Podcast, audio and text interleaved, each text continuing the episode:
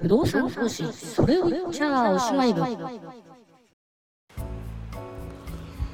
えー、こんにちは。えー、っと、ちょっとね、前の話で恐縮なんですけど、2、3週間ぐらい前ですかね、えー、っと、朝ね、あの、NHK のおはよう日本、えー、見てて、まあね、ニュース流れ、ニュースをね、流れてて、えー、っと、あれって思ったのが、えー、ゴールドマン・サックス証券が日本の銀行業の免許を取ったっていう、まあそういうニュースをね、あのその NHK の朝のニュースでこうやっとったんですよね。でそれ見てあれってあの何っちゅう話なんですよね。でね皆さんねあのご存知の通り今ね、まあ、日本ってねいろんな産業がまあまあもう縮小というか斜陽というかもう成長が見込めないなんていうねところがこう至る所にあるわけですけれどもあのね あの銀行業界もその中のね、えーと、孫うことなき一員でありましてまあね銀行ねいまだにね大学生のなんか就職人気ランキングなんていうと三菱 UFJ 銀行がトップあたりに来たりなんかするらしいですけどまあまあ日本の銀行ってこの先なかなかあのこう行く道ないなっていうかねまあ地銀なんかでいうとねもう完全にね地銀はもう成り立たなくても統廃合だなんて言ってることでもありますしメガバンクもねもう将来のこう事業縮小ないしはねあのその人間がやる仕事がねこう他に置き換わるっていうことを見据えて、えー、人員削減なんかも始めている中でなんでゴールドマン・サックスがわざわざ日本国内の銀行免許を取る必要があるのかと。ねもうちょっと優しい目で見たって日本ってもうそのもう完全にいろんなことがシュルンキしているそれも今の段階今の時点だけじゃなくて将来的にもなかなかその銀行から金借りてねいろんなことをやろうっていうねこう動きがない中で、まあ、はっきり言ってゴールドマン・サックスがこう通常考えるような利益が得られるビジネスではないはずだっていう考えるのが普通なんですよね。まあ、だからゴールドマン・サックスはその免許取ったってことに関してえなんでそれっていうね ところがまずあったんですよね。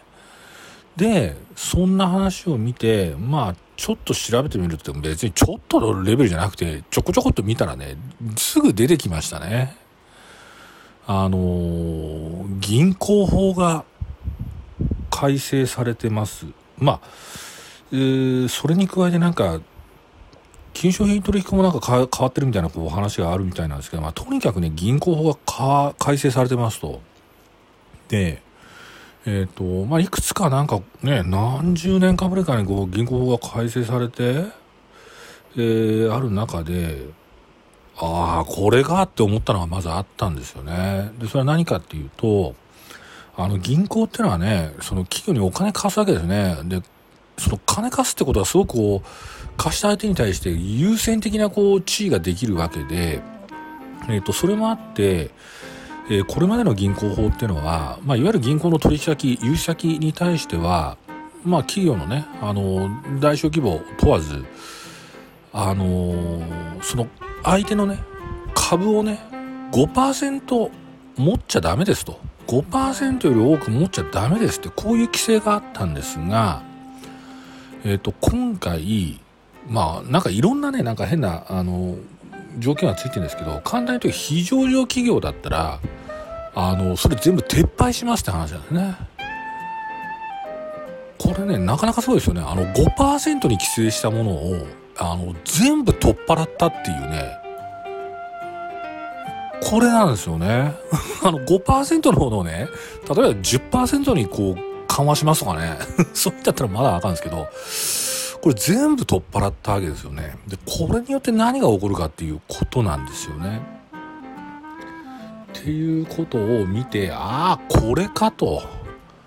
でこのタイミングと同じくしてえゴールドマン・サックスが日本国内の銀行免許を取ったと。あの日本国内の銀行免許ね取ろうと思ったらね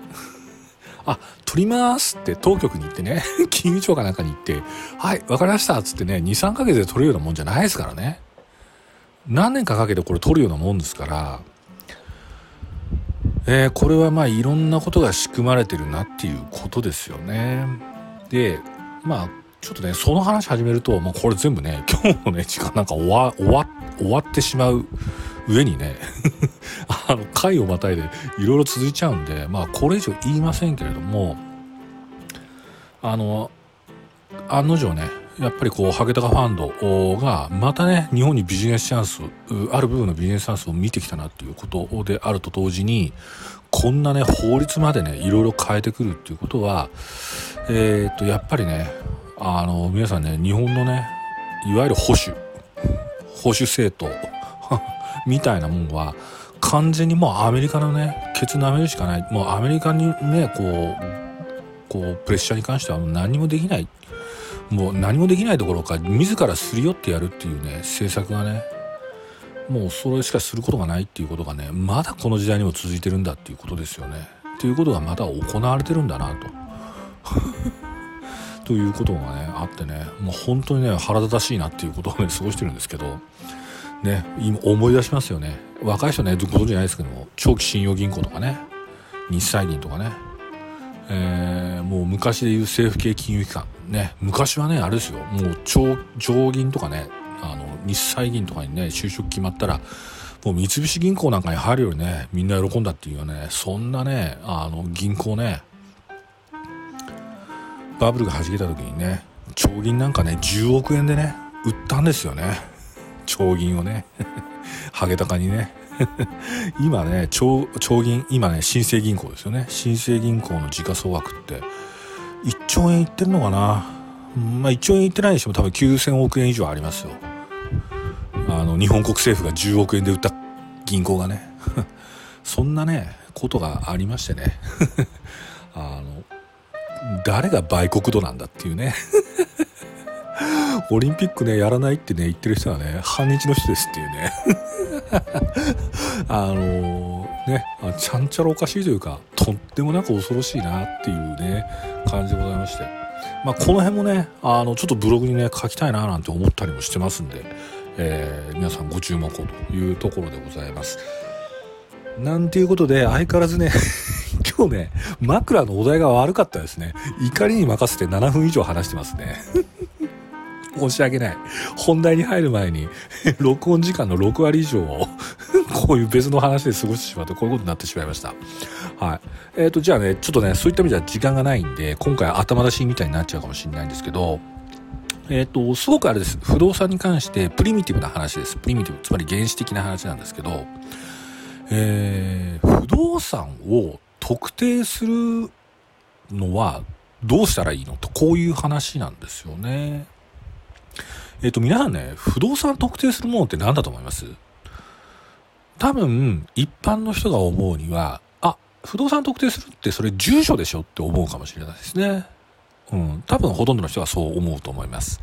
まあ、あの、実際問題、あの、現実社会ではね、住所があれば、えっ、と、そこの場所には行けますので、えっ、と、そこで不動産が特定されるっていうふうな、あことはあるかもしれないです。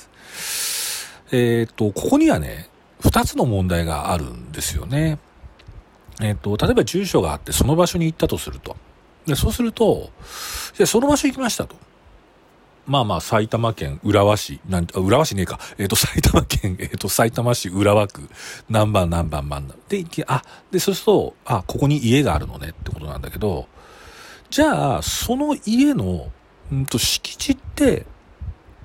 えっ、と、どっからどこまで要するに、えっ、と、そこの住所が示している、えっ、と、物理的な土地の範囲はどこなんだろう。あるいは建物の範囲はどこなんだろう。っていう話が、えー、問題点の一つ。えっ、と、そしてもう一つの問題点は、ん？じゃあその住所のが分かって、まあそこの場所も分かったんだけど、その場所を、おまあ支配してる、まあ所有してる。っていうその権限の確認はどうやってすればいいんだろうってこの2つの問題があるんですね。でそうすると不動産を特定するって言った時に、えっと、実は世の中一般で使われている住所あのあれですよ不動産投資だとか不動産所有っていう意味での不動産の特定っていう意味ですね。でいくと、えっと、住所だけでは実は足りないんですね。で具体的に実務的な話を言うとね例えばその皆さんね見たことあると思う物件概要書とかあるいはあれですね物件のチラシとかねあの不動産屋さんの前に置いね行くとねこうあね A4 の紙なんかでねありますよねあのチラシみたいなのがね置いてあるんですけどね。で僕らの世界でもあの不動産こういう不動産買えませんか？って言ってそういう物件概要みたいなのが渡されるんですけどもその時に、えっと、僕らにとって、えっと、不動産の住所っていう情報はまあ意味ないとは言わないんですけどほとんど意味をなさないんですっていう話から、えっと、この不動産を特定するっていうことについて話をしたいと思います。余計な話しちゃったねまた今回もね。やっぱりねダメですよ。こういう状況で、ね、オリンピックやったりしたらね。あのどんどんね人間はポリティカルになるということでございまして。最近ねいい言葉こといい言葉をね聞きました。あの社会が腐ると人が光るね、人が輝くっていうね。こういう言葉は聞きましたけれども、えっ、ー、と、どんどん輝いていきたいなと思うそれ牛を、それ牛部長でございます。